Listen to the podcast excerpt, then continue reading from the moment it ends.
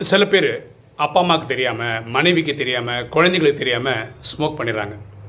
ஏன் தெரியாமல் பண்ணுறாங்க அவங்களுக்குள்ளேயே தெரியுது அது தவறு பண்ணுறோன்னு தம் மனசாட்சிக்கு எகென்ஸ்டாக பண்ணுறோன்னு தெரியுது.